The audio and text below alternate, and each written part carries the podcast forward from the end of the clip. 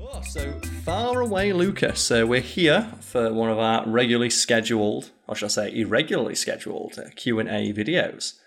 Uh, yeah, so we're recording this one just a tiny bit ahead in advance, just so that like you won't be away in America and unable to record. Yeah. So the video, not videos. So there's going to be videos going up after this. So there's not going to be a podcast going up this because I will literally not be in the country because I'm traveling to America, which is currently having a great time. Yeah, all the way around, but that yeah, podcast will be live. Videos won't be for the next the next week, and then like Oh, next... I meant videos on like the channel. oh right, yeah, yeah, yeah, Channel videos will be going up as Um, normal. and then next week's podcast will not exist, and then we'll be back after that. But yeah, we just want want to record one while we can with some questions and stuff, and you can send your questions over to Carl's Corner QA at gmail.com uh, for the next episode. But yeah, Yes, and uh, do you do any more housekeeping? We've also got the Untitled Side channel, which will be linked below, where you can find your current favourite video to read the comments on, can't we, Lucas? Where it's like, you, Oh, why dear. you should watch One Piece, where you go into great detail about, yeah, I know it's long, but here's why I'm going to try and, like, you know, convince you to watch it anyway. And every Mm-hmm. other comment is just, but it's too long, well. yeah. So well, I spent ten minutes discussing that and like letting you know what reason there is to get into it and like how I recommend watching it and stuff. And then nope, too long. Is there Uh, a more frustrating thing online than people responding to the title of a video or article and not reading the actual content itself? Yeah, that's the annoying thing because if like if you're just gonna dismiss the video, don't click on the video to make a comment to let me know that you're dismissing my video. It's where you Just get just that ignore it. Amazing um, article. I think it was by like NPR or something like that, where the title of the article was um, "Why Does Nobody Online Read Now?" And if you go click on it, it um, the article just says, um, "If you read this, just repost it on Facebook or social media and don't comment." hmm and do not leave any comments on the um uh, the if you and if you happen to see this uh, reposted elsewhere, don't leave a comment. Like essentially, the opening of the article was like, "This was a test you've passed." Yeah, and it's that thing about there's nothing else written there, and the amount of people you saw online comment. Yeah, no one reads anything online. They say it's disgusting, and it's like, well, you didn't read it either. Yeah, I did. Well, click it then, and then you just see them delete their comments afterwards. it's like, oh, Oh, amazing. But speaking of like, um, uh, you know, reading through things in their entirety before responding to them, do we have any questions, Lucas? Uh, we do. I just want to say that usually, like, we're gonna be after Carl's, you know, fun time in America. Hopefully, Big Um, fun times. In the, I'm going to the American South as well, so you know shit's going to be real. Oh, I'm going to the American South with my mixed race bisexual girlfriend. I can't wait. hell yeah, it's going to be a great great. time. Uh, but yeah, so I guess from like the 13th of July, we'll be back live on patreon.com slash untitled side channel. We'll be doing these at like 7 o'clock UK time, provided that Carl is alive and well, yes. Yeah. Um, but yeah, that's what we'll plan on doing weekly. But right now, you know, we just have to work around people's time off and stuff. So bear we do us. indeed, yes. But uh, do we have any questions on Montferrat or any more housekeeping to do before that? Uh, housekeeping. Go check out the Fact Fiend merch. Link will be in the description. Oh yeah, I always forget that. I'm wearing some right now.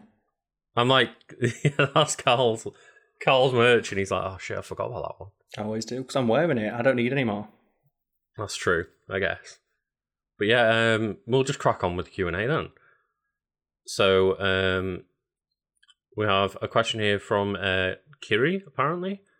Um, it says, "Hello, Lucas and Carl. What are each of your thoughts on thoughts on the concept of the personal brand? Okay. You've both mentioned it throughout the years, and it seems to be seems to require a more diverse, i.e., like TikTok streaming, etc., and consistent present online Mhm. to maintain and or grow your audience. As business owners in this neo-capitalist society, how do you both balance a seemingly increased social pre- societal pressure to develop your personal brand and the grind culture with maintaining your personal identity? I hope this question makes sense, Kiri. Uh, do, the question does make sense uh, if Mhm. in case they're worried about that, but um, I flubbed a couple of lines, but yeah. It's one which is difficult to answer because I don't think I do manage to strike that balance. Like there are often occasions where, um, I know the frustrations of dealing with that leak into my everyday life, and then those frustrations in turn leak into um, uh, my social media presence. So it's not something I think I'm very good at. It's something that I do, but Mhm. I wouldn't necessarily think I'm able to give any advice on it. And how about yourself? Do you feel you're able to strike that balance a bit better than I am? Not really. I think I'm just on the other end of it, where like I'm still quite good at telling myself to take time off. Um, it has started to bleed into me a little bit. Like last week when I was off, and like you know, me and my girlfriend were off to spend time together. Every now and then, I'd be like, "Yeah, but I should be upstairs doing some work, shouldn't I?" You should probably, should probably get a little bit of work done. Like Why just not a of little bit. Like I could just go when you go to bed or something, and it's like no, no, just like turn your brain off. But then I, I personally get frustrated because like I know that I can be in more places than I am. Like I keep meaning to um upload more TikToks and like get my Yeah. TikToks on Instagram for like the reels as well, but I just forget to do it a lot of the time. And that's the thing of um, it is very easy to forget and let le- real life get in the way. And I think the fact Mm. that we let our real lives get in the way of this shows that we probably have a healthier balance than we think. Because there are people out there who they don't have any like there's no line between their And online that's what I'm scared of, yeah, because I hear Yeah. so many other people talk about that that I'm like, I need to try and push myself to to not get to that point. Yeah, because I've talked before about um, just a minor example of this I witnessed where I had an ex girlfriend who was just obsessed with Snapchat and everything. And you know that old thing people say about, oh, you're not experiencing the real world? It's like, no, Mhm. like sharing things on social media is fine. And as well, it's a repository of like life experiences. Like, who's not going to want like um, an itemized chronological account of all the time they spent with their friends? But the story I always tell is when she was on Snapchat, when she was ice skating, trying to take a selfie, she was moving and slammed straight into a wall. Right, yeah. Like so completely consumed by like trying to take this selfie, that she just went straight face first into a wall, and I just laughed. And like, yeah, that's the thing is I do agree to an extent in terms of like, yeah, make sure that you're not always on your phone and like experiencing some of what you're doing. But as you say, like, our memories aren't perfect, but the idea that like, for example, since I've had my puppy Cade, we've had him nearly two years, and I can scroll through my phone and go, Oh, remember this day when we like got him his bed for the first time? Yeah. when we we took him for his first big walk and look at him being so tired. Like I don't fully remember that, Yeah, and that's but being able to go and look through is great. and I've met people, they get annoyed. Like the thing, like there's an ex- next thing with all things. There's moderation and like a uh, um, a spectrum of like what is and Mhm. isn't acceptable. And it's up to you to decide at what point um, it is or isn't. And I've had that. I had a, recently had a discussion with a friend of mine who was like just rambling on about oh, all people want to do is sit on their phones all the time. As I was sat there with my phone in my hand, it's like like you right now, mate. You got your phone in your hand, and I was just in my head. I'm thinking, well, I want to text my girlfriend who's really far away. And if I don't like, and that's the thing, this device allows me to contact someone who's literally on the other side of the world instantaneously. That's a good thing. Like, of course, there is like you know the, the worry of addiction and stuff like that. But at the same time, that's a good thing to be able to do that, and it's it's very difficult to um, uh, answer one way or the other because yeah, there's unhealthy elements to it, but also there's like the net positives that having technology and the ability to instantly communicate online and across boundaries and borders um, has on people's lives. Yeah, I hate the idea that because you're on your phone, You wasted that time. you're like you wasted your life and you should be off your phone and blah blah blah. Like no, but you shouldn't always be on your phone. Yeah, it's, it reminds me a little bit of um, there's a couple of tweets that have gone viral recently of like I just saw someone get on a plane and just sit and stare at the wall for 10 hours. They didn't have a book, they didn't have a phone, they didn't listen to music, they just stared into the middle distance. I fear this person. And it's the thing of like, is that person spending their time any better than someone sat on their phone? hmm Or like sat playing a video game or reading a book? It's like sometimes you do need that escape. Yeah, totally. And like going back to the question is just I do you know, I I would like to grow my uh, my streamer platform, you know, twitch.tv slash legend of Kanto. Nice one. And- I like what you did there. Yeah. I, I try to, you know, stream a few nights a week. Um it's part of what I consider like my working week of like, you know, trying to hit roughly forty hours, probably like average that out, but some weeks will be 30, some weeks will be 50 because guess what, Mhm. you know, we work for ourselves and we can we can decide when we're feeling a bit more motivated to work, but I listen to a lot of other streamers talk about the fact that well, I've worked for two years straight, work streaming twelve hours a day, seven days a week, and I thought I'd give myself a week off. I'm like, what are you doing? Hmm, and it's that's the thing. Like, if that's what they want to do, there's not really much you can do to like convince them otherwise. Mm-hmm. And I think like the grind culture there. Again, this is a discussion I had with um, a friend of mine uh, about the idea that I'm constantly working, and mm-hmm. I guess in a way I am because you know virtually everything I do revolves around my work in some way. But I like my job, and my mm-hmm. job it, it allows me to like be creatively engaged, which is like I don't think it's necessarily a bad thing that I like my job and that my job allows me to do things that I personally enjoy, such as learning new things, expressing myself creatively, and hanging out with my friends. Yeah, for sure. And like I've I've made jokes on this podcast and just you know on a personal note as well of like joking about how the fact that you never give yourself a day off and like try and encourage you to do so. But I don't sit there and go, Carl, I don't think it's right that today on your day off you spent two hours writing an article like yeah. oh, I enjoy doing it. Is that is that any different from sitting there and reading a book? Mm-hmm. and for me it's I don't see any difference in it. It's like I'm learning something new and then I'm just applying it. I think that's the difference. As long as you don't sit there and feel that pressure and feel bad for it like yeah sure go and write an extra article. Yeah but the thing that I do feel pressure to do is like when I'm online for example because you've got to be on quote unquote. Whereas um, I see article writing and research is very passive. It's mm. something I can do to pass the time. Whereas like streaming, because it's very active, it's a very um, uh, like front facing and digital uh, medium. Mm. It mm-hmm. does require like this extra level of effort to do. So I'm very mindful of that. And uh, when it comes to like building my personal brand, something with experience, just this very week with all the like you know the abortion ban in America, mm-hmm. like it's very difficult because it's Fact Fiend with Karl Smallwood. It's presented as a group of friends who are like, you know, tr- and we try to be as transparent as we can. Just try to say something as simple as like, I respect women's right to choose and have autonomy over their body, and getting shit for that, and yeah. actually having people say, well, this is your own personal opinion, keep it out of your work. It's like, but the work is my, it's an extension of my personality, which re- is reflected in the work, and this is something I feel strongly about. The that entire, will also be reflected. The entire basis of the channel is like a conversation between friends, so the moment you take the personality out of it, it's like what's left.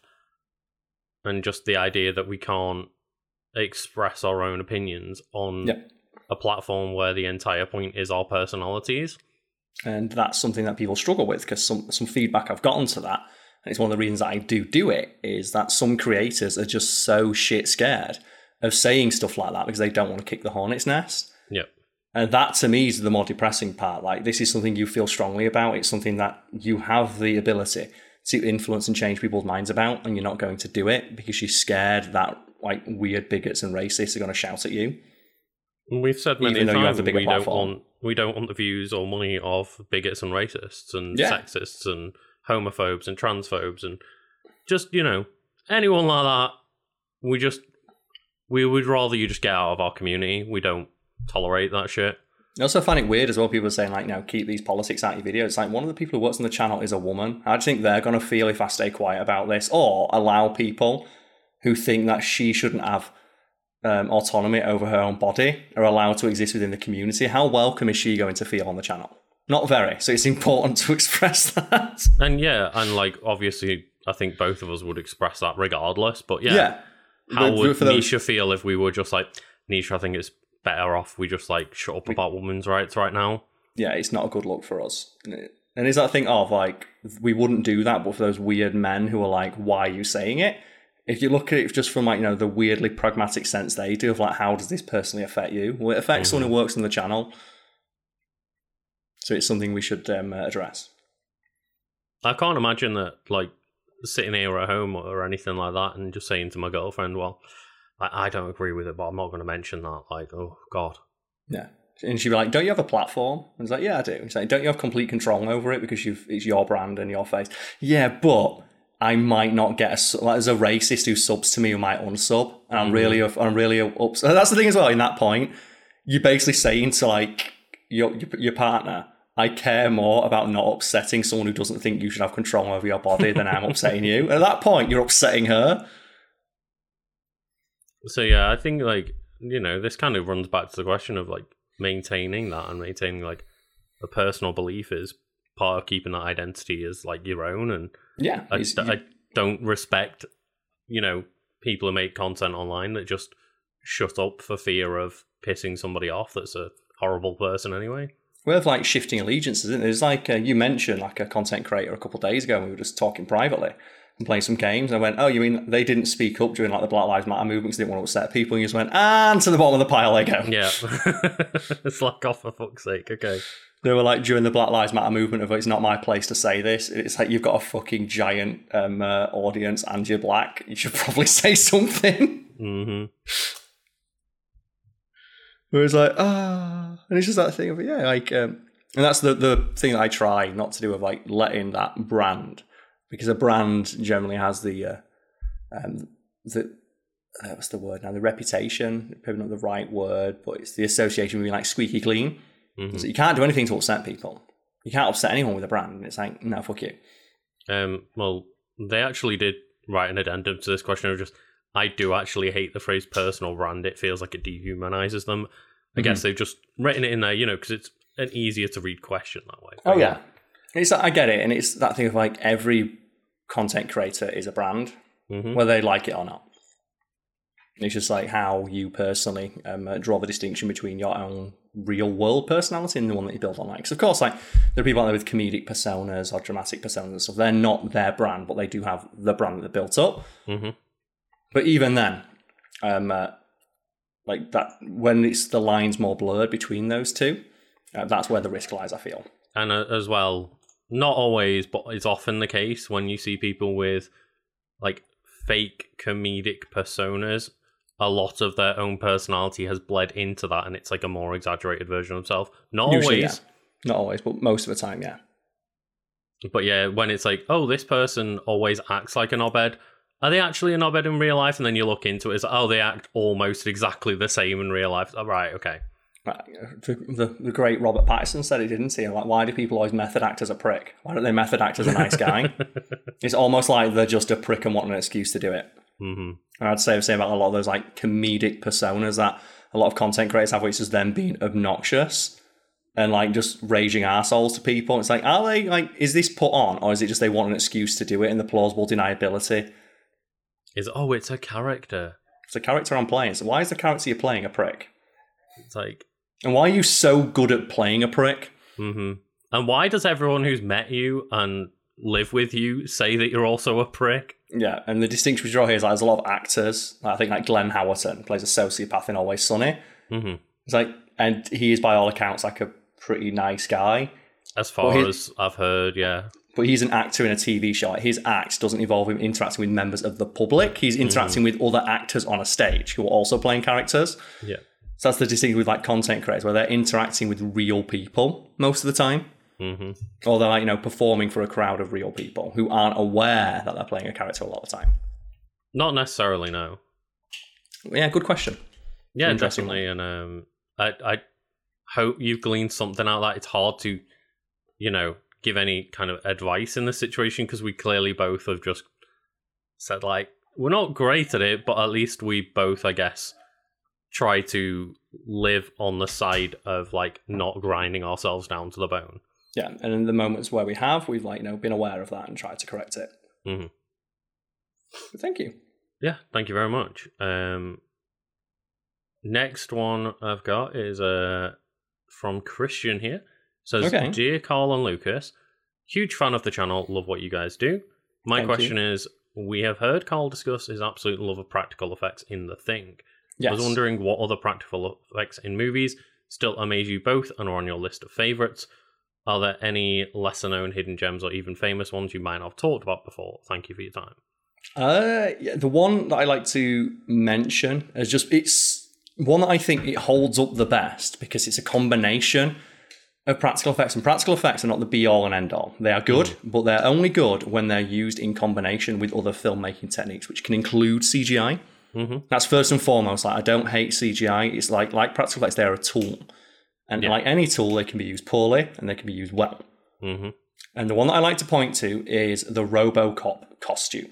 Specifically, Okay. when RoboCop has the mask taken off and you see Peter Weller's face underneath. And the combination of Peter Weller's acting as a robot, which I think is really fucking good because he took like months of mime training Mm. um, to emulate like you know really deliberate move like um, eerily inhuman movements combined with the rest of the suit which looks incredible and was built around his frame which he was very skinny very thin so they could make it look bulkier than his natural frame combined with the sound effects of like every movement is accompanied by like an electronic motorized whir Mm. and then you have the practical effects of like they blend his face into the side of the helmet so it looks like his face has been stretched over a metal skull Oh. and all of those things in time, each one of those things in on their own is good, but combined it creates what I argue is like a completely seamless effect, Mhm. where you fully 100% buy that this is not a man in a costume.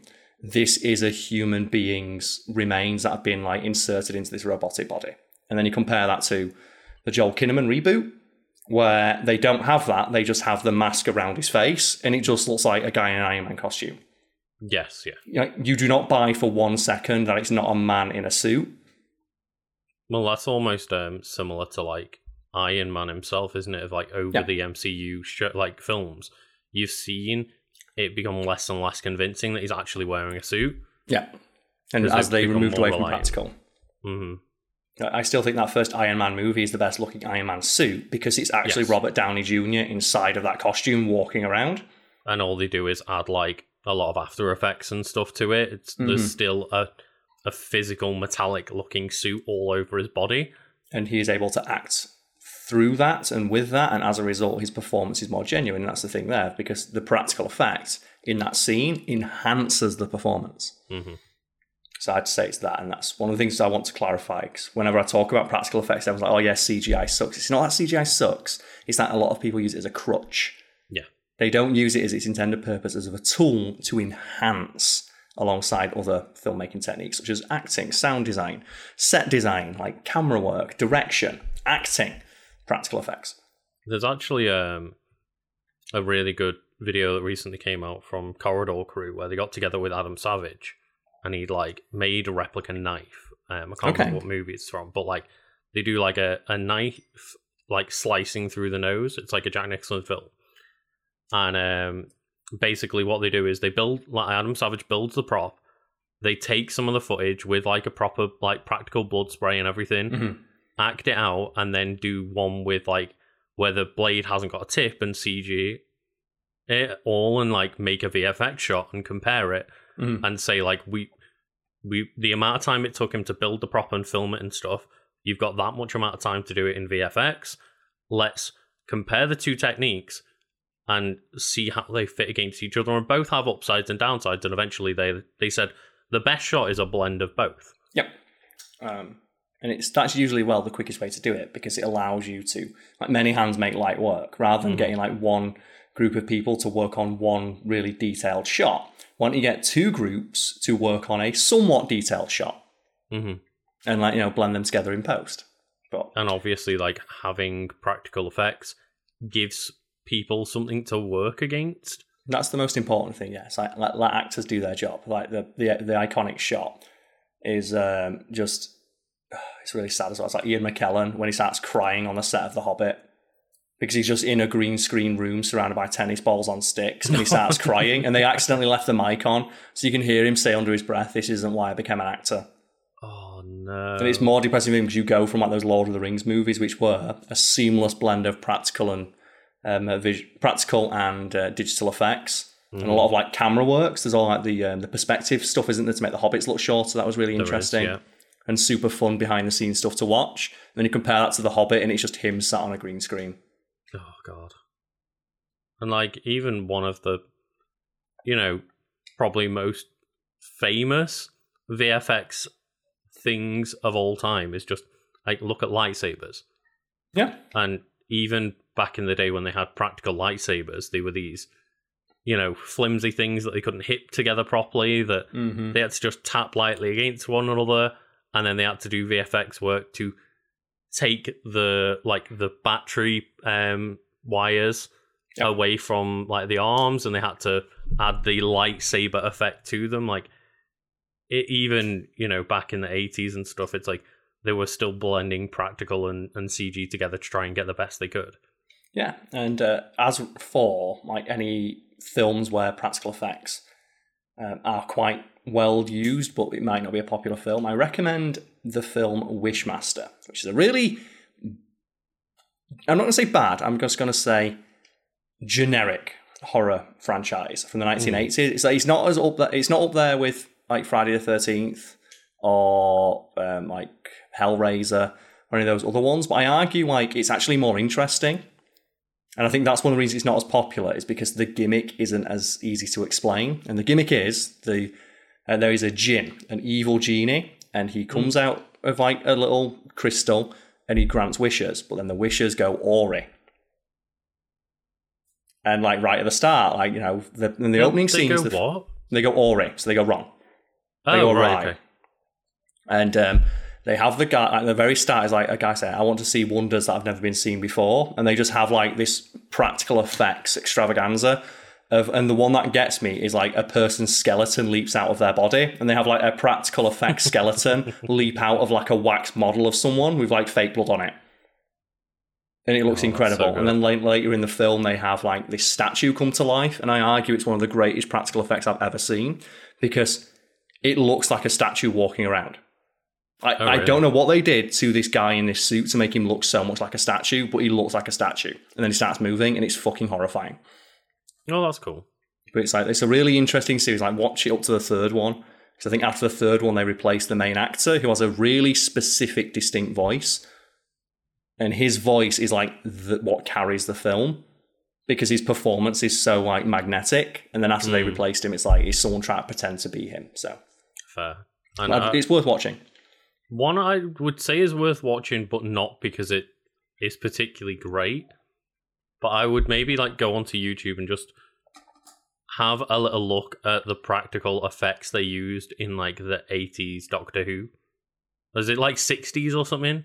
No, there's I can't remember ones. how old it is, but yeah, like the the real old Doctor Who, where like the Daleks are literally made out of bins and shit. Oh yeah, bin bin bags and plungers. And I would just implore people to go and just look at some of the villains of the week they made out of just the shit they had in the office at the time. Yeah, that's um, and the Daleks are the best example because they literally have a plunger on the Dalek, and it's described as a death ray, and that Mhm. thing was terrifying to an entire generation of kids.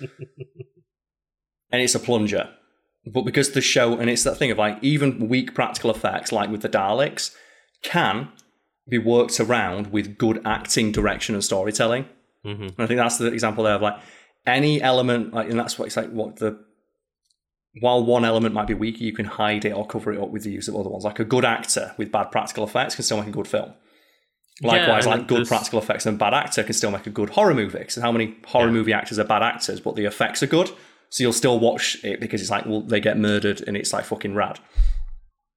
Yeah, and um, it's like you know, fucking, I've you know been rewatching the boys to to wait until season three catches up, and the amount of times they're just like they've got blood splattering all over Hughie, and he's just like, uh, uh, uh.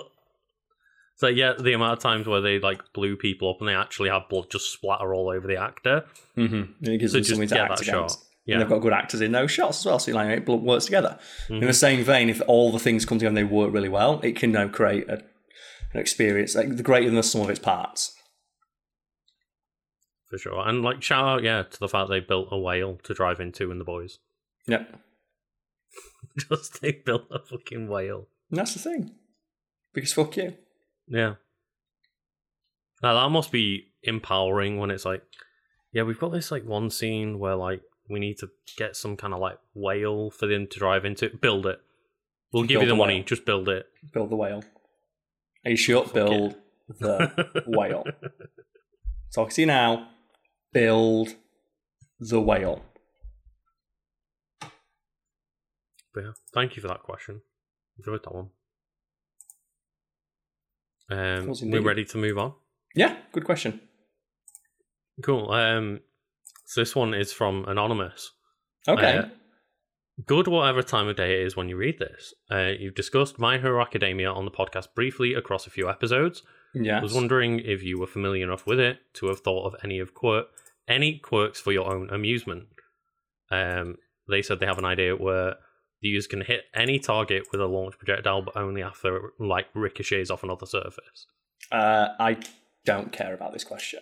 Uh, The, Fair enough. uh, the argument of like what superpower you'd want is the most boring one in the world.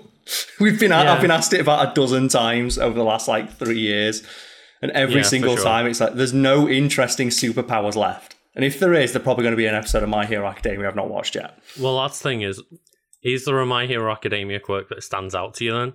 Um, twice. Twice, yeah. twice as power. Yeah, we recently did a video where we talked about it, and it's like that is a short, like that is a horror movie in like a two minute backstory for a side character. That they the just way that play off at the start of an episode and like, yeah, Yeah. okay, let's move on. Like, what? This no, is the most no. in, he's the most interesting character in the entire show, and it's like his entire backstory is told in two minutes. And essentially, like, it boils down to he can clone himself, but then that led to all of the clones having like a psychosis break where none of them knew who was the original, and they And all he doesn't- murdered each other, and now he doesn't know whether he's real or not. Yep, and that is such a fascinating concept. And like and the it's idea, such a it's such a like regular ability to think of such a good idea to do with it as well. yeah, it's why I like uh, My Hero Academia because, and it's someone who do like One Piece, isn't it? 'Cause It's like hmm they show ostensibly simple or but not very good powers, but if they're used in an interesting way, that's the thing. It's all about the creativity of the writer, and it goes like some of that practical effects thing of like someone with a boring superpower or like you know a very mundane one can be interesting if it's like you know utilized by a good writer. Yeah, and um, like you know, the main character himself, Luffy. I'm sure when I catch up to One Piece, we'll do like a Wiki Week day on them or something. But No doubt. um, In three It years, literally- get through them all. it at like one point it shows like him first getting his power and like his friends taking the piss out of him like haha you got a rubber man fruit that's like one of the shittest fruits ever you can't do anything then flash forward to him training with that power and realizing like new potential with this ability along the way Yeah, and that's one of the things I like about um, superhero media is when they like do something more than just the what a person would naturally expect. Like, uh, like My Hero Academia is a great example of that, where you have um, Endeavor. It's like his power; he controls fire. Pretty basic superpower, all things considered. yeah And it's like you see he's chasing a villain, and the villain like flies off into the air, and it's like, well, he can't fly. This is established.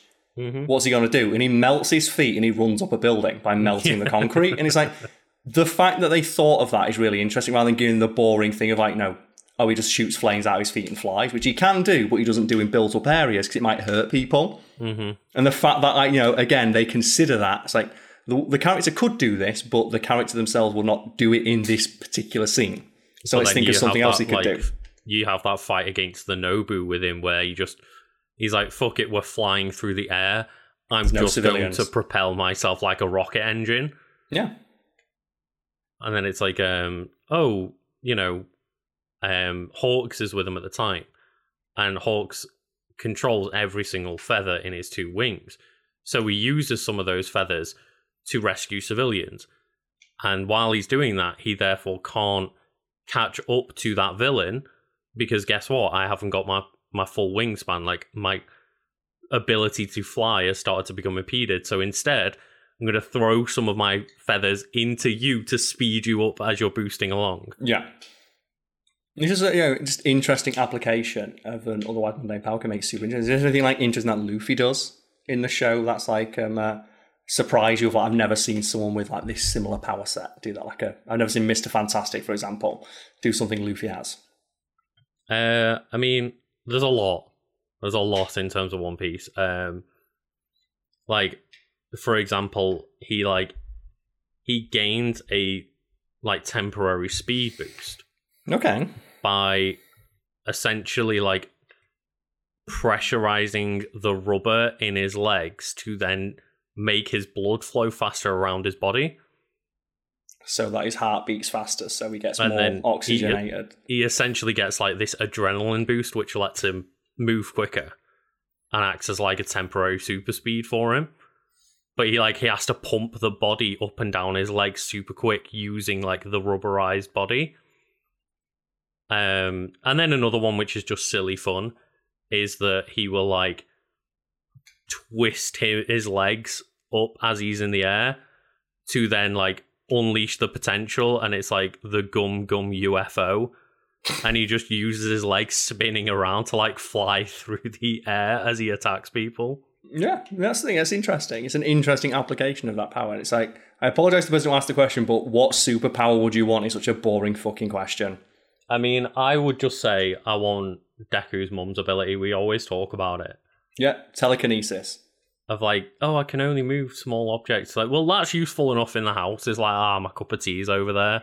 Yeah, it's also, I think something we talked about is ostensibly her power is weak, but we see people in that show who are literally given powers that are noted as being so useless, no hero has them, and they train with them enough to become unstoppable. Yeah. Like Mirio, is it?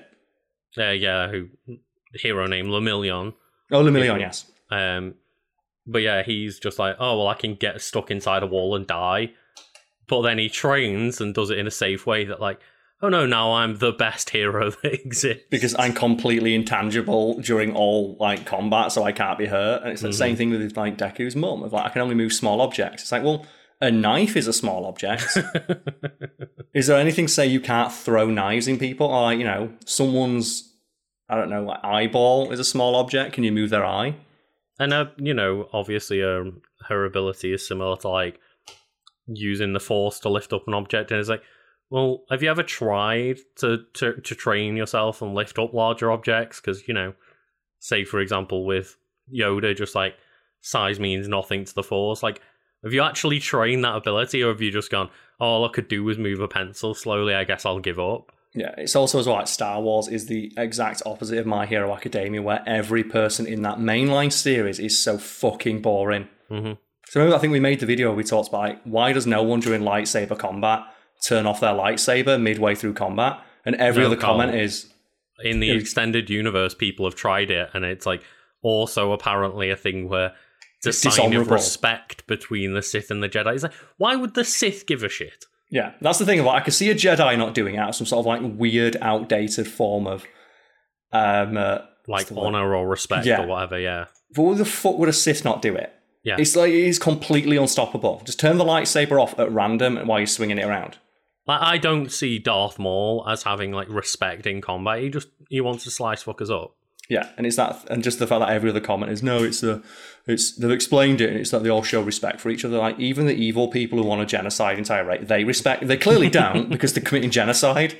But sure, If okay, they really wanted to show respect, would Order sixty six have happened? no, they would have like fought. They would have like, challenged every Jedi to an honorable duel, not shot them in the fucking back.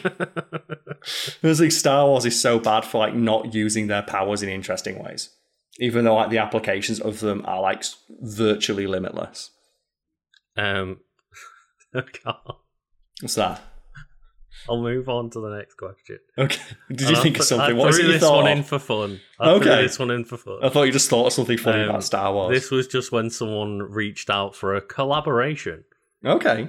Uh, Dear Karl's Corner QA, I am manager for promotion of a new project in which real life and blockchain are connected. Is it? Okay. I'm not going to go through the whole thing because it's an essay, but like, yeah, um, They're a bit. Uh, whether you are a housewife, musician, or engineer, our project will suit any viewer, as this is the future of future and of blockchain will be used in everyone in everyday life. This is not an ad read, right? You've not like stuck an ad read in this, have you, mate? And I'm just like, oh, I just thought I, I just wanted to throw that in of like, yeah, that's apparently a question. It's just, would you like blockchain future blockchain manager future blockchain? I'll just That's say what I always okay. say when people bring this up of like NFTs and all that stuff. They'd rather shit in my hand and clap than deal with any of that stuff. And I've thankfully only ever interacted with one person who's really into Bitcoin and blockchain. And they Mm. were just kept saying like, no, it's really good. You should utilize it. You should like be like, you should get into it. You should invest all your money in it. I was like, I'm just gonna save up and buy an house. A house is a stupid thing. House prices go down all the time. We're waiting for a market crash, and then like six months later, price of Bitcoin plummets and everyone's ruined. Yeah, great, mate. At least I can live in a house if I buy one. You go live in your fucking Bitcoin. Go live in your little crypto wallet. go live in your crypto. Oh, your car, it's been stolen. Oh no. Oh, I heard you giggling as you were doing that. I was like, what's he done? yeah. I just like the idea that, like, yeah, Putting the spam People are- emails in as questions. people are reaching out in the year of like June 2022, or the month of June 2022, being, "Do you like to invest in blockchain?" It's like, hasn't that shit all just crashed? That's the best bit, though. That's the best time to do it because you're only going to get the idiots. hmm You're going to get the real true believers when you do that. So that whole thing about like um, Nigerian email scams are always purposely misspelled so that only idiots fall for them. Because if like if you're stupid enough to not realize the spelling mistakes and grammatical errors, you're probably stupid enough to invest in a scam. Oh right, yeah. Hmm. One of the reasons they do it. So when you just get like those random messages off like obvious bots with like the picture of the hot girl and they're all misspelled and it's like click this link and you're like no thank you. And it's like but they use that hot girl because they know like the kind of men who are stupid enough to look past any mess. Oh, a hot girl's talking about click anything. But Karl, the hot, hot singles are in my area right now. No, they're not. I've checked. Oh dear. Moving on anyway. Good Uh, got- question. Got, a question from Kat. Just uh, Hey, go Okay. on, Lucas. Uh, first of all, just wanted to say that as a trans person, it's awesome to hear you just. Uh, it's just awesome to hear support from content creators that I enjoy. Additionally, I thought it would be funny to let you guys know that I actually discovered you guys and therefore Fact Fiend and Legend Decanto through this podcast first, thanks to Spotify Recommend. Oh So- yeah. Thank you, Spotify. And it, you know, if you like the podcast, don't forget to to go and rate us whatever you see fit. I don't think it's nice when people ask for a five star recommendation. No, rate as what I. Joe. you know what I personally give? I'd give some episodes of this podcast. I would give them a five. Like that one where we like spent like I don't know like two and a half hours laughing about um uh, Z-Rex. I'd give that one a five. but some of the other ones I'd only give a two or a three. So yeah, go and uh, give us a rating. It always helps. And It does. yeah, they just say anyway. Are there any creators or types of internet content that you enjoy and haven't had a chance to mention? Thanks for reading. I love your content, Cat. Uh, for me, I don't often watch many content creators per se, Mhm. uh, because like I'm too old. The other thing of like I'm, I'm too old now to get my personality attached to a content creator. And the only time I did that was when I was much younger, and I watched the Super Best Friends, Hmm. and they had like a very um, public and visible falling out and downfall. It's one of those things of I I did the same thing everyone did, got attached to those content creators, got upset when they broke up, reflected on it a while later, and went, I don't know who those people are. hmm That was probably unhealthy of me. I should probably not do that again. So instead, I largely just watch specific kinds of content, but not the creators themselves. Fair enough. Yeah. So, for example, I watch a lot of fighting game content and um, like tournaments and things of that nature. hmm And uh, there is content creators within that sphere I watch, I think like um, Ketchup and Mustard, who mostly focus around like Mortal Kombat um, uh, content. I watch those guys because they tend to do like quite good um, and interesting things about Mortal Kombat, but it's not necessarily them as personalities that I follow. It's the content they make, and they happen to be um, uh, just quite um, amiable guys. hmm That's fair. But I, I tend not to um, have many um, uh, content creators I specifically that I follow. How about yourself? What do you mean that? Does Karl not only watch fact content? No, that's I used to, but then I realised I, I don't want to accidentally plagiarise anything I see. That's true. That is a good point. Same thing with like not watching many comedians despite loving comedy. It's, I don't want to accidentally plagiarise a uh, a joke that I heard. hmm Yeah, um, I've mentioned quite a few times that like I watch a lot of um, kind of funny content. Mhm. Um, I also like watch quite a bit of like Easy Allies and What's Good Games. Um, it's just generally those three. Like if you want to watch mainly gaming content that's like got a variety of people that talk about actual you know problems and try and build inclusive environments and stuff, then Mhm. I'd, I'd recommend those three. Like, you know, they do a lot of work for like charities, and I think all all three of them have just done like charity streams to support uh, women's rights and stuff like that, and help with um, I all can't this believe abortion bullshit. That they would do that. I can't believe they'd be so fucking political.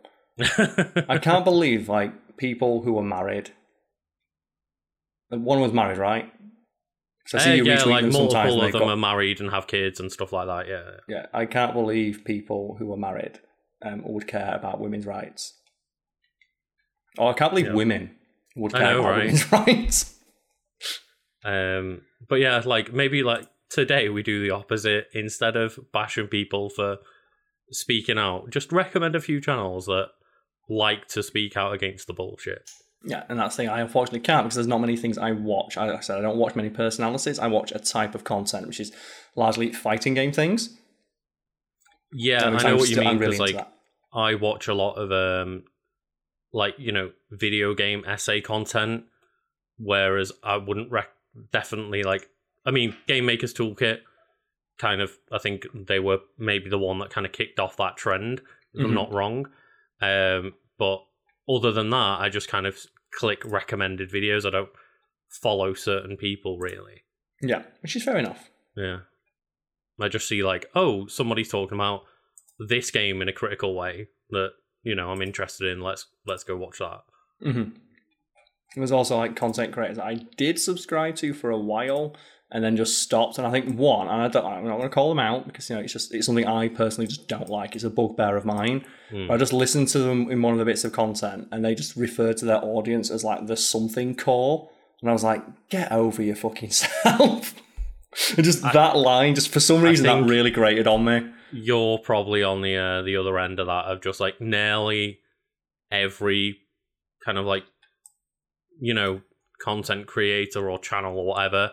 Of course, yeah, everyone has like a name for the community because then that makes people more likely to join that community and identify with that community. That's fair. It's just it's a personal bugbear of mine that I don't like. Do you mean that people listening right now aren't fact fiends? No. If you want to give yourself a name, you do that. But that's like the thing of that that they clearly coined it. Yeah, yeah, yeah. And it just for some reason that just like really grated me. I went, I don't want to hear this every time I boot it up. I don't want this. It's like, Because I I said it. I'm an old it man. does it does grate a little bit, but I also completely understand why people do it. Yeah, it's personal preference. It's a thing that exists. hmm So unfortunately, I can't recommend many content creators because I don't watch many of them. I when it comes to watching content and stuff, I normally watch just like you know, TV shows and movies and listen to songs. hmm I'm Um, on YouTube, but I don't consume much of it. That's fair.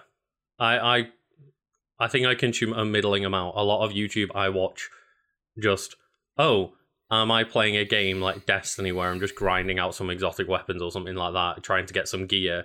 Like I'm just gonna stick YouTube on on like the other TV and listen to that while I'm replaying the same mission over and over again to try and get drops. Yeah, same thing. Yeah. I'm just going to watch like oh a fighting game tournament because it's tw- on, it was on Twitch and it was live, but it was in America, so it was like two in the morning. Here's just like the top eight. Let's go watch the top eight for this. Or I guess like yeah, what's just started right now is like another thing for charity is just summer games done quick has started. Yep. Summer games and awesome games done quick. Just like go support them, go watch their stuff because yeah, they Yes. they do like two big charity streams every year to try and raise money for good causes. I will say there is fewer people on the internet with smaller dick energy than the people who take the the clips from summer games and awesome games done quick, and then the only change they make is just censoring out the thing at the bottom of each runner's or next to each runner's name that um, lists their preferred pronouns. Oh my fucking god! It's like imagine caring so much, but while also trying to argue that you don't care. But I don't care about your pronouns, but I am going to rip this entire video and re-upload it with your pronouns edited out because I care that much. I um I did almost get annoyed last year when I saw like a, a speed run from them and I clicked on it and it didn't have the pronouns there anymore, but it was like on a 30 second loop with another thing. Mm-hmm. So for the first like 30 seconds, they haven't pandered to those people and removed the pronouns, have they? It's like, if they have, I'm going to be so fucking mad. And then like, you know, 20, 30 seconds later, the like little logo changed and showed off the pronouns. I was like, okay, that's fine. Like, I'll still never forget. I when I was like jokes. Um, that's one of the things that happens. Though it's not. I don't watch. It's, I do watch some YouTube, so I do happen to catch some. It's like you know, watching awesome games done quick. You'll there's a selection, a smorgas, a veritable smorgasbord of different content creators who take part in that. But I don't necessarily like you know follow it for them. I'm following for like you know the content being produced. And one of the things I remember after very- watching. very like few occasions where I've actually gone and watched the content creator rather than just continue to watch games done quick. It's the same thing as like I'll watch a film that has an actor in it, but I'm not watching it for the actor. I'm watching it for the film, sort of thing. Yeah. But um, I remember once where it was like because you'd watched a bunch of I'd watched a bunch of AGDQ stuff. Something came up. It's like AGDQ exposed. I'm like, is there something about AGDQ I don't know? Because like the only thing I knew is like they had the oh, we want more trans people to take part, which you oh, know, Oh right, okay. gaming's inclusive. I was like, is this one of those? And I remember the guy breaking it down. It's like some fucking haircut on the internet. Like, did you know the person who runs Awesome Games Done Quick has a salary? I was like, yeah. Like every charity on earth, the person Jesus who runs it takes a salary because they run a business. Otherwise, charities wouldn't fucking exist because no one would have a house to like Yeah. live in if they ran a charity. It's like, oh, did you know they sometimes they pay volunteers? Like sort of volunteers get like, you know, perks and stuff like that, like hotel rooms and things. It's like, yeah. Like so a lot Yeah. of people who work for charities are volunteers, but you need somebody somewhere needs to get paid doing the thankless job of shit like taxes. And as well, just um, Handing out t-shirts is a thing you can volunteer. You can't volunteer to be the CEO of a company because that requires a lot of work. think about how much money it takes, especially when like games done quick is in person, like you know, hiring out a venue and stuff. the amount like, of logistics, yeah. Like a lot of money of needs to be put down. time. But, So that's one of the things they talked about. Yeah, like you know, they took this much money, but only donated this much. Like, yeah, that's pay for a fucking venue. They get a discount on it because they're a charity, Mhm. but they still got to pay for a venue. They've got to pay like security staff. But the investment made, say if it, say they spent hundred grand overall on like a games done quick event, But they raise three but they raise yeah two three million dollars. Like that's worth the investment. Then Of course, yeah. It's, and that's what's really hilarious about it. Like the, it's like exposed. Did you know the person who runs it takes a salary from the business? Like, yes. I always find that so funny when people Like every and call out charity. charities like the CEO takes money. Like well, yeah, it's to live because- their life. It's because, and Joe, most of the time it is. It's because if that person wasn't being being, being paid, they'd go work for another company that did pay them. hmm and they would make money for that. Because that's the thing, like, what is a the whole thing like CEOs? Their whole purpose is to like you know create profit for shareholders, create Mm-hmm. value. It's just that in that case, the the thing they're creating the value for is a charity. Yeah. and those people that you need to pay them, otherwise they'll go work in the private sector. It's one of those things that like you got to spend money to make money. In this case, you got to spend money to like you know get donations. It's just I remember that one and just like giggling to myself like this person is a fucking moron who doesn't know how business works. And you scroll down and top comment is you're a fucking moron who doesn't know how business works. Like at least people get it. Yeah. Anyway, we can move on to a question Yes. from Logan. Ooh, hello Logan. Uh, says, "Good evening, Karl and Lucas. Recording this in the middle of the day, so quite rude. But yeah. how dare they? First of all, wanted to thank you uh, both for your advice about building my confidence. It genuinely helped me out a lot. Okay, Uh, this time, I was hoping you could answer a question that I've been trying to figure out for a while now. which is what- What would you guys say is a reasonable budget to build a PC?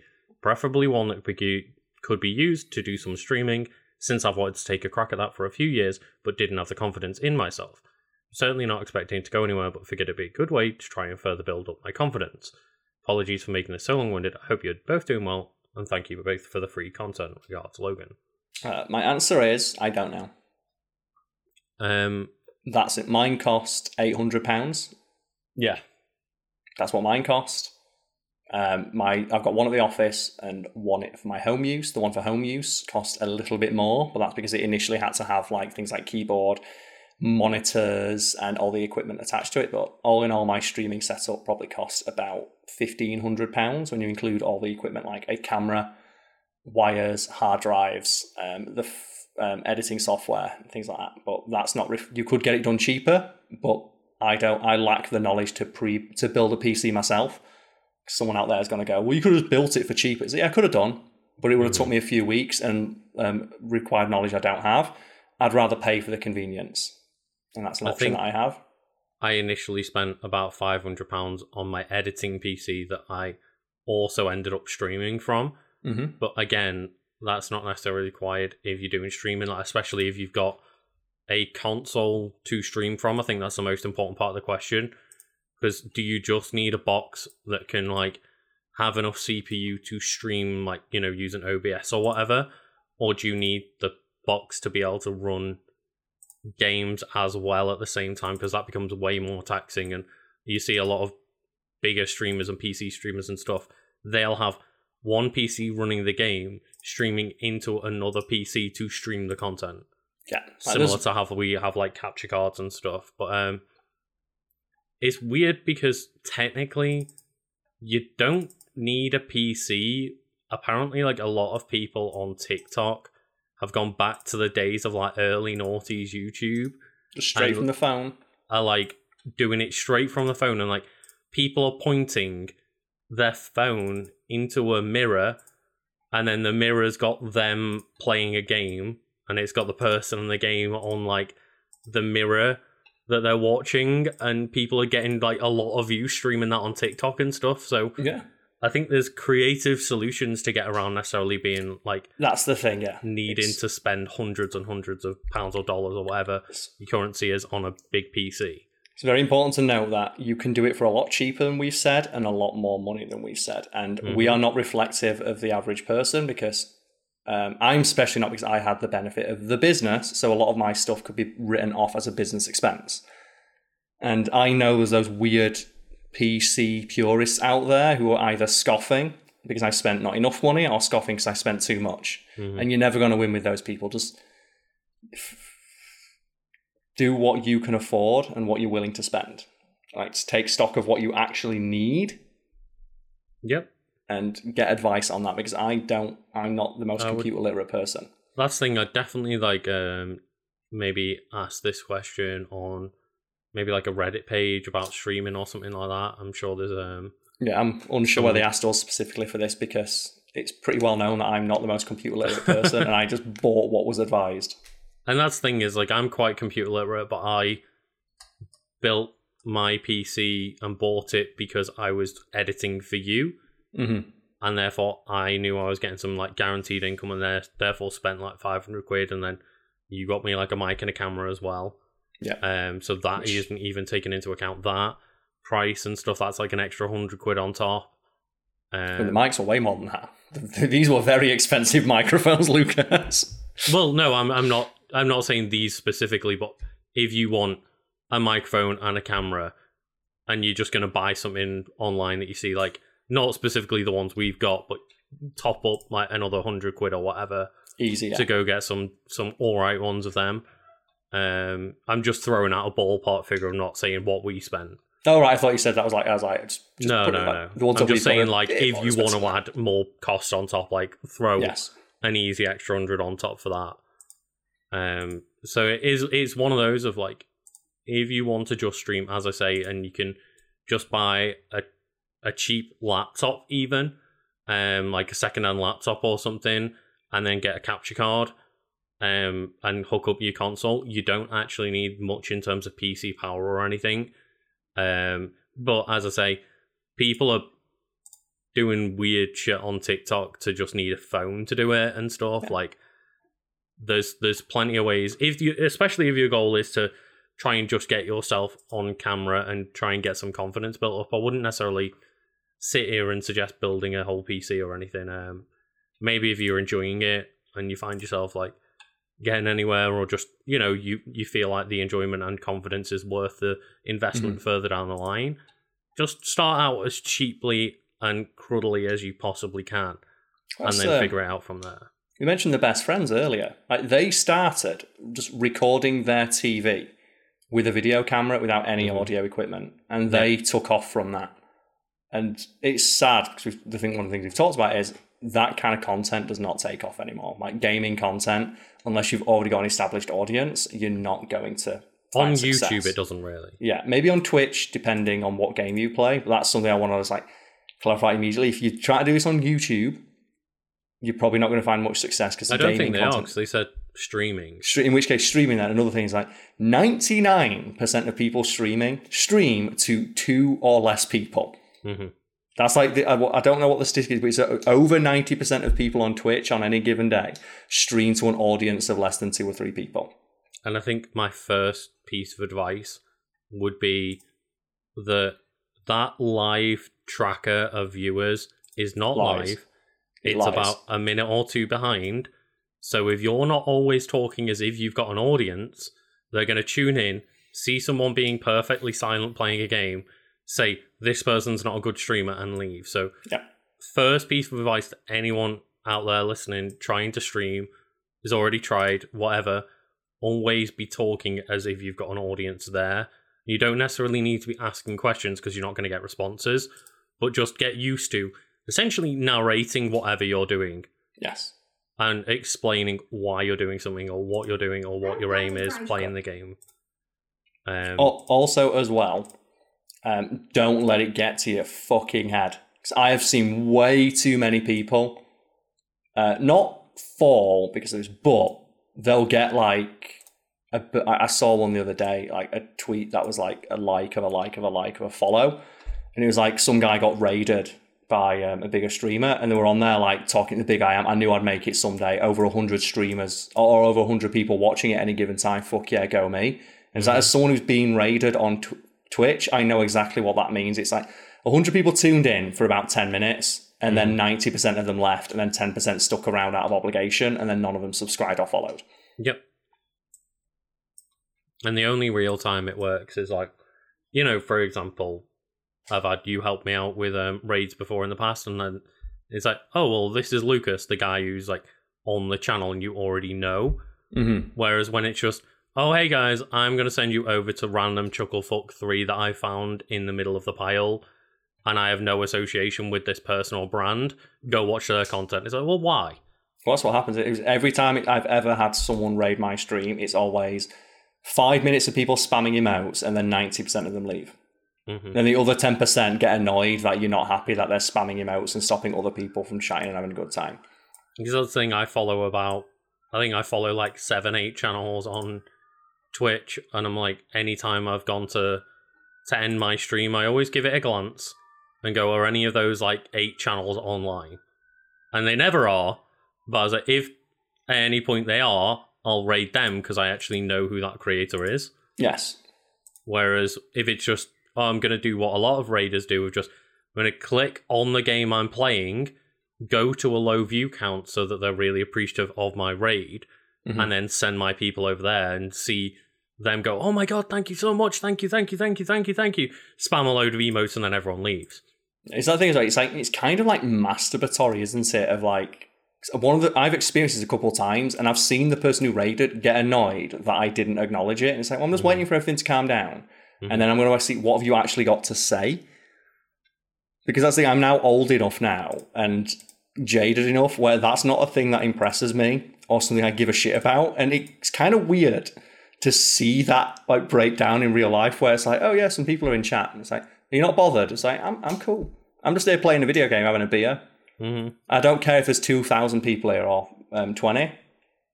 I'm still gonna just like play my video game and have my beer and chat. And they can't handle it. It's like, what is this? What is this? How is this person not losing their shit? And it's like because I don't Oh no, care. the streamers have gone after Karl. Just relax. I'm doing it for fun. Hello? Which I think is the important thing about streaming. Make sure it's fun. If you're not enjoying it, take the day off. Hello? Lucas?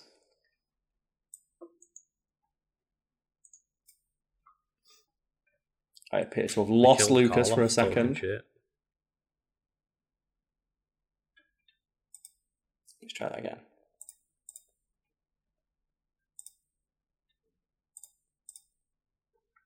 You there, mate?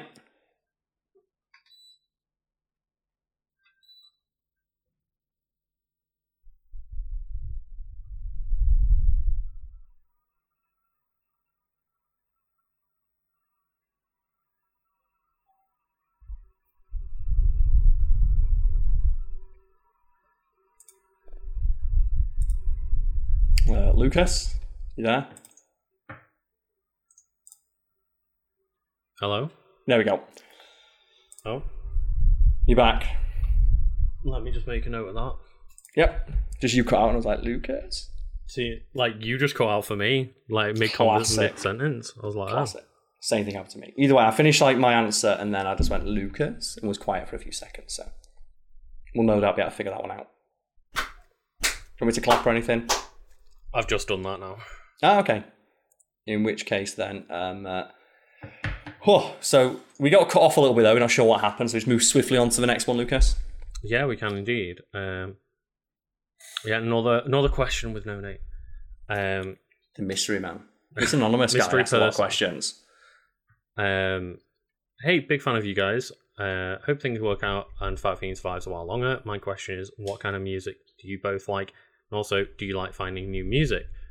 Uh, they want to recommend heavy metal opera band Avantasia. I've heard of They're them. one of my favorite unique bands. Uh, if you could during Q and A, so oh, there we go. Say the the question is from Spectral. There we go. Thank you, Spectral.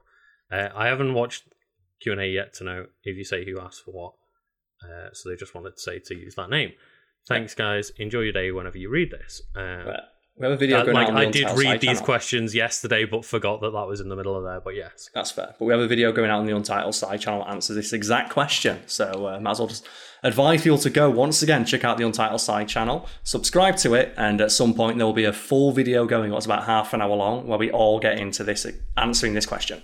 that's why I wanted to to put this in because it's like read the question, it's a valid question, and um, it's like I want you to know your question's been read, but we've already recorded and are now like in the process of editing and getting a video up where um all four members of the team go into like you know detail and I say I think it's like near half an hour long between the four of us like explaining what music we listen to like our favorite bands blah blah blah like um any like I think I mentioned like my tattoos that I've got of like my favorite artists and stuff like that. So yeah, Yeah, we are getting into that. I'm not also- ignoring that question it's a valid question it's just we're gonna get way more in depth than that if you follow the side channel I'd also like to say as well, please don't recommend bands because I hate when people recommend stuff to me because it's like, what am I supposed to do with this information? I think something we've talked about is we have so many things that are on our personal lists in regards to media. We want to like albums, we want to listen to books, we want to read movies, we want to watch games, we want to play. That mm-hmm. list will never end because every other week like, a new thing gets added to it because that gets released or something we discover. So And I will say, just like the opposite of a shout out to Spotify for the discovery on that platform being so awful. No, it's horrendous. Like, oh, I click on this thing to like play music in this genre, and it plays a bunch of music that I've already got saved into one of my playlists. Or it's just, oh, hey, here's the same, like, you know, bands that appear in the top 40, the top 100 all the time. Yeah, And it's like, all right, I get it, but, you know, when I click on, you know, say for example, I'm like, oh, I like Baby Mel, but I don't really know any other bands like Baby Mel. Mhm. And I'll click on their artist radio, and it's like, well, here's two other bands from Japan that you've heard mentioned from your friends, and then a bunch of other like metal artists like Metallica and shit pop up, and I'm like, all right. I I know about Metallica. it's like the point is, I'm using this to discover like bands I might not have heard of, Yeah, and then uh, I know you can like click on. do not recommend this. My favorite thing. Well, I was gonna say, I know you can click on a band and be like, oh, similar artist, but then Yep. I'll click on that, and then when I've gone through the first like top five similar artists, when I click on those artists, this similar artists all loop back round to one another. Hmm So it's just like this like six, seven band circle jerk that Spotify won't let me get out of anymore. And they all recommend each other to each other, and it's like it's like uh, the thing I've mentioned. Something if you have people give people a glimpse into uh, this now.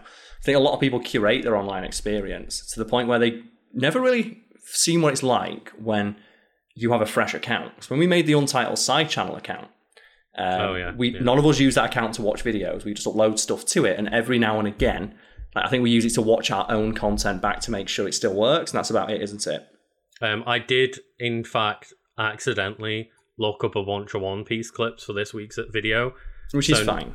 I, I didn't realize I was like on the side channel account. I thought it was on my own personal account, and then was like, oh, I've been trying to get clips on there, and now this side channel is just filled with One Piece content. And that's something that happens. But Mm. one of the things I noticed after you uploaded a couple of your Pokemon videos is we were getting suggestions of like Pokemon content from content creators, and I scrolled down the list of recommended things, and literally every single one was the same guy. And it's like, so the recommended feature for this, and that's what I found really hilarious. Is like, I'm watching your video on mm-hmm. Pokemon, you know, a smaller creator on a smaller channel. With that's like got a more niche audience, and literally every single suggestion is why don't you go watch this person who's already got three million subs? Would you like to go and check out this niche creator with 1.7 million views on their last 10 channel, or last 10 uploads? And that's the thing of like, yeah. And I know that we fall into that category, and I'm aware that we do. And I would like it if people who were in the position we were in three years ago could get that boost. So this is not me saying like why don't more people It's like no, I'm aware that we're in that position now of like an established um, uh, point on YouTube, but smaller I mean, but you creators see just the don't get a difference, push. whereas, yes. like, even between like the Fact Fiend and the side channel, like the I see Fact Fiend videos get recommended to me quite often because you know again we watch through them and stuff like, or I'll watch ones that I wa- I haven't taken part in. Mhm. Um, but the side channel stuff, which again I do the same with, that doesn't really pop up on my recommended feed. no, it's only ever other creators, isn't it? Who are like, already established on the platform, and it's it's like it's weird that I consume side channel content and Fact Fiend content in an almost exact same way, but it will keep recommending the one that's got you know fifty thousand views instead of the one that's got two thousand views. hmm But yeah, it's uh, it's not great. It's not, but um, yeah, I do like finding new music, but um, I I've often used like Last FM um in the past to like help with recommendations, but then I also use Spotify for like streaming non copyright music, so that all my recommendations on that have been like messed up with a bunch of like video game like you know cover artists and stuff. So it's all like trying to push towards that a lot of the time as well and hmm my my whole recommended thing has become just a bit of a mess now. But even before then, Spotify has been completely useless at helping me find much new music. Yeah, but it's difficult. It is But nice though when you you click with a new band and you're like, oh yeah, That is fun, and it's an experience as well. I feel it's very personal, so that's why it gets frustrating. People recommend things. It's like Mhm. it's a band that you like, and that's good. And other people will like that band. And if it's something, and it's just against all those weird personal idiosyncrasies I have, if I'd rather discover the band on my own and have that experience on my own, because it's, do you know when someone tells you to watch a film, it's like, this is the funniest film ever, or this is a funny Oh, show, and they sit there watching it, and you just know they're sat there watching you the entire time of like, A, A, A, and you're like, oh, I can't have like the experience I would have done just um, enjoying this on my own. You're here, and now if like you expect a certain reaction, it's like, oh, again, it's a very strange personal one yeah. We're rounding out as well with like a a triple question from uh, The triple question, okay. So I guess we can like treat these as like more quick fire round questions. Let's go for it, To finish off with. So um, they have three questions for us. Uh, they say howdy, Karl and Lucas. Three questions, one for Lucas, one for Karl, and one for both. Uh, Okay. question for Lucas: Just watch the uh, sliding difficulty of Black and White Two, in which Professor Lucas appeared. Mhm. Uh, this naturally leads to the question: What would your professor name be? And I don't particularly know because, like, I my old answer would always be like, "Well, you've got to name him after a tree," but they've gone Yeah. away from that now. It'd be something that's at least botanical related. Hmm. Um. What's the Yeah, name of that tree that has like 16 different fruits on it? Is there a tree like that? Yeah, they have to specially like breed and do cuttings with them. But it's like a tree that's known for having many different kinds of fruit, so hence many different kinds of colour on them.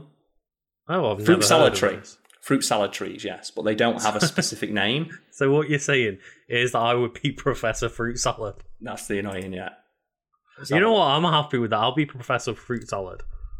It says here that it is um, a fruit, a series of fruit trees created by Syracuse University professor Dr. Sam Van Aken using the technique of grafting, and each tree produces 40 kinds of stone fruit. Dear God. So I guess you could like you know Professor Syracuse as a re- as a nod to that. Nah, I prefer Professor Fruit Salad. Professor Fruit Salad, okay then. No, we're going with that. Because I, Professor- I, I just kind of went with, oh yeah, you know what you said in the video. Well, oh, like, I don't know if you just put me in a lab coat or say Professor Lucas, but I was just like, oh yeah, Professor Lucas makes sense. But then, yeah. I think I put, I think I called you Professor Lucas and just put like I edited your like side little channel emo. thing Yeah, onto the head of um, Professor Oak. I enjoyed it. I wasn't expecting it. And then I just watched the video and was like, oh, this is cute. I appreciate it a lot. And a uh, question for Karl. Okay. Um, do you have any advice for someone starting a website? I plan on starting a website to host my history essays and pulp sci-fi serials. So I'd greatly appreciate if you could talk about your experience of running the Fact Fiend website, which I know is like you know a bit complicated. So I'll let you explain it. Uh, yes, there's a video on the side channel again where I explain the origins of Fact Fiend. I did not set up the website. I had no hand in creating it. It was created as a gift for me. Mhm. Um, because I used to um, write for a website called TopTenz, and the owner of that site, Shell Harris, um, noticed that I did a bunch of little quick facts on my Facebook of things that um, I found for articles I'd researched that week but couldn't do anything with. And he says, well, why don't you turn that into an entire idea? You could make a website where you just host these if you just like wrote them out a little bit. So he created Fact Fiend for me. So I have no experience setting up a website. Um, I've worked for many of them, and I mostly work with WordPress. And again, um, I just did the writing and the submission part of it. All the editing and stuff of the actual website creation, formatting, all that good stuff was taken care of by people who are more familiar with that than me. So I can offer no advice beyond start. Yeah, and I'd, I'd say just you know start out with something simple like using a WordPress or use one of those sites like um not sponsored or anything, but like you know Squarespace or Wix or whatever, like those ones where the advertisers just oh any person can just make a website and it's all drag and drop and just you know templates and stuff like that. Just start out something simple if it's just like to host your own work and stuff. Just yeah, get it out there and and just um essentially like you know it's equivalent of just kind of having like a blog or a portfolio site or whatever. So Yeah. yeah. And the advice is, as everyone always says, KISS. Keep it simple, stupid. Keep it as simple and clean and well formatted as possible. The more bullshit people have to click through to get to your work, the less likely they are to stick around. hmm Number one piece of advice. Um, and then question for both. Um, Ooh. I think we've had a similar kind of question like this. So again, we'll just run through it quickly. But we could uh, design any type of Pokemon game. What would it look like? Uh, they would like to play a character action game. You go through dungeons, unlock a new Pokemon, and evolve in the one you choose to play as. Um, I think yeah, I think we've like talked about this in the past. But do you have any specific ideas? Uh, not particularly now. It's like just go back to 2D, but that's like not really. That's the thing. People talk so much about Pokemon, and everyone thinks their idea is the best, and so many of them sound. It's more interesting to talk about ones that are bad. Like people keep saying, make a Pokemon MMO. And it's like that'd be fucking awful. It's It's like supposed to. Be, it's an exploration game for kids. At the end of the day, like the core series is for children. I think it should stay as a series for children. I like the idea of kind of combining what they're doing now with some of the functionality they had back in X and Y of like hmm the they're at least saying in the new game that it will be four player co-op. They haven't said whether it's specifically like local only, online only, or both or whatever, but like the idea is that four people can explore that world at the same time and co-op the game together Yeah. which is the happy medium I want. I don't want the MMO, but I did like the PSS system of just, oh, here's people that are also online in a similar area to you, and they're like treated as like passerbys, and you can Yeah. click on them and request a battle or request a trade and stuff. Like they're just in a menu on the second screen, but like you can just click on them and um, I think that worked a lot better than like what Sword and Shield did with like the stamp system and Yeah. stuff like that. It's like Pokemon is a very specific game with a very specific genre, a very established one. And every time I hear someone, how would you reinvent it? It's like, it doesn't need to be. It's a game for children. If you've aged out of the series, that's fine. It's not for you anymore. If you're still able to enjoy it, that's also fine. They don't need to reinvent the wheel. They've created something that people like and they can just keep like, you know, innovating upon that original idea. It's a good idea. That's why it was successful.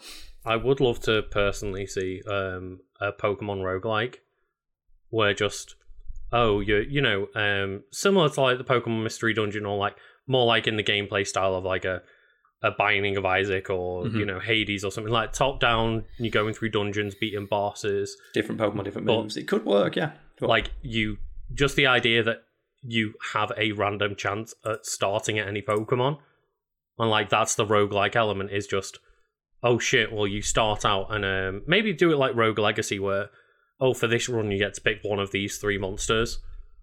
And it's Yeah. like here's the the positives and the negatives and just like go through a little top down dungeon of just oh well shit this time my best choice was like a fucking a Poochyena and that was the best I got. And but you might be able to evolve it into like a Mightyena and get some perks and find some like better moves along the way or whatever.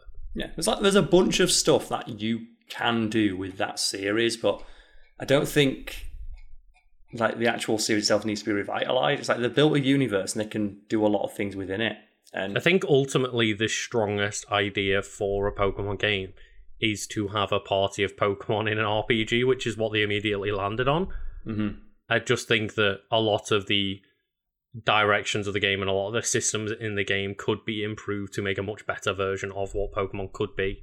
yeah, and that's the thing. They could have a uh, an enhanced version of it. Like they're still trying to refine that very basic concept they came up with like 20 years ago. hmm And uh, just the idea of like people say, oh, Pokemon MMO would be great. It's like, no, it wouldn't. If it was, if it's such a good idea, Pokemon would have done it. If it I was so, like a slam dunk million billion dollar idea, they'd have made it by now. I think people probably don't want a Pokemon MMO. They just want a Pokemon game with a lot of fleshed out online elements, which is Mhm. kind of what I was saying earlier. Like, I don't think most people realize that. Like, I don't want 30 other trainers like running around my starter town being like, I want to battle, I want to battle, I want to battle, I want to battle. No, I I don't think- think most people want that. I think it'd ruin the experience. A Pokemon MMO would be awful because half the point of Pokemon is to explore a world on your own. Like the series was created to emulate a very specific experience. That being when you're a little kid and you go out into like the woods on your own and you're looking at all these creatures you've never seen before. It's a very, very specific tone they try and establish in each of those games. And as people get older, they become more jaded to that because the experience isn't new. And I think people keep overlooking, Yeah. but there are still be- kids being born playing Pokemon for the first time for who that is a magical moment. And to take that away from them would be really bad. So we had that. So it captures a very specific type of thing. And I think that it's one of the only real games that does it and aims it at children. So a lot of games that try and get and that, you know, that big reveal moment kids. and continue to aim at kids. Yes, Mm.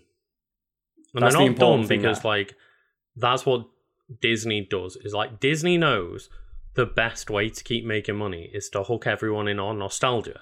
Because now kid. you've got you've got kids that are wanting to get their parents to buy them stuff, but now like say for example Pokemon, they also have a bunch of like you know people in their 20s and 30s with expendable income that also want to go buy that stuff for the sake of nostalgia. So they they're hitting on multiple markets now and will continue to as long as they keep aiming at kids. Like they'll keep bringing in new generations of fans whereas like the if the pokemon company had decided to age up with the fans they'll be in a situation in 20 years time where all those people have stopped giving a shit and they've got no one else bringing in like income. They've got no one else coming through the ranks. Yeah.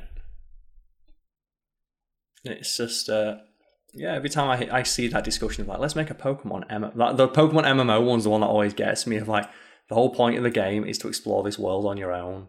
I can't imagine how much that town will be annihilated by a bunch of like you said in the start of town battle, battle, battle, buying GF, buying GF, and all the sh- like. The last thing I want in a Pokemon game is for the real world to um, uh, invade it. The idea, though, that you can have like a couple of friends along the way, similar to the anime of like, oh, here's three friends going through That an adventure fun, yeah. together. That's Like, about as much as I that's um, what- accept. That's what I want the experience to be in Scarlet and Violet, which I'm sure they'll figure out some way to mess that up. But like, it, I bet you it'll be what a lot of games do, where it's like, oh, the moment you pop into somebody else's open world, all the progress you make in that open world doesn't translate back to your own game. There's going to be something, yeah. But which is you know what? always the killer of like, oh, but that means if I want to experience this game, I am now tied to either playing the game twice or only playing when my friend is hosting their world. Yeah, like remember when we tried to play Monster Hunter World online together, Oh god, yeah. and it was just like, oh, any, just Every single mission was like, oh no, I've booted Karl back out of your party. You've got to watch some cutscenes that are unskippable. Then you've got to start your next mission after You it sends make- you to the hub.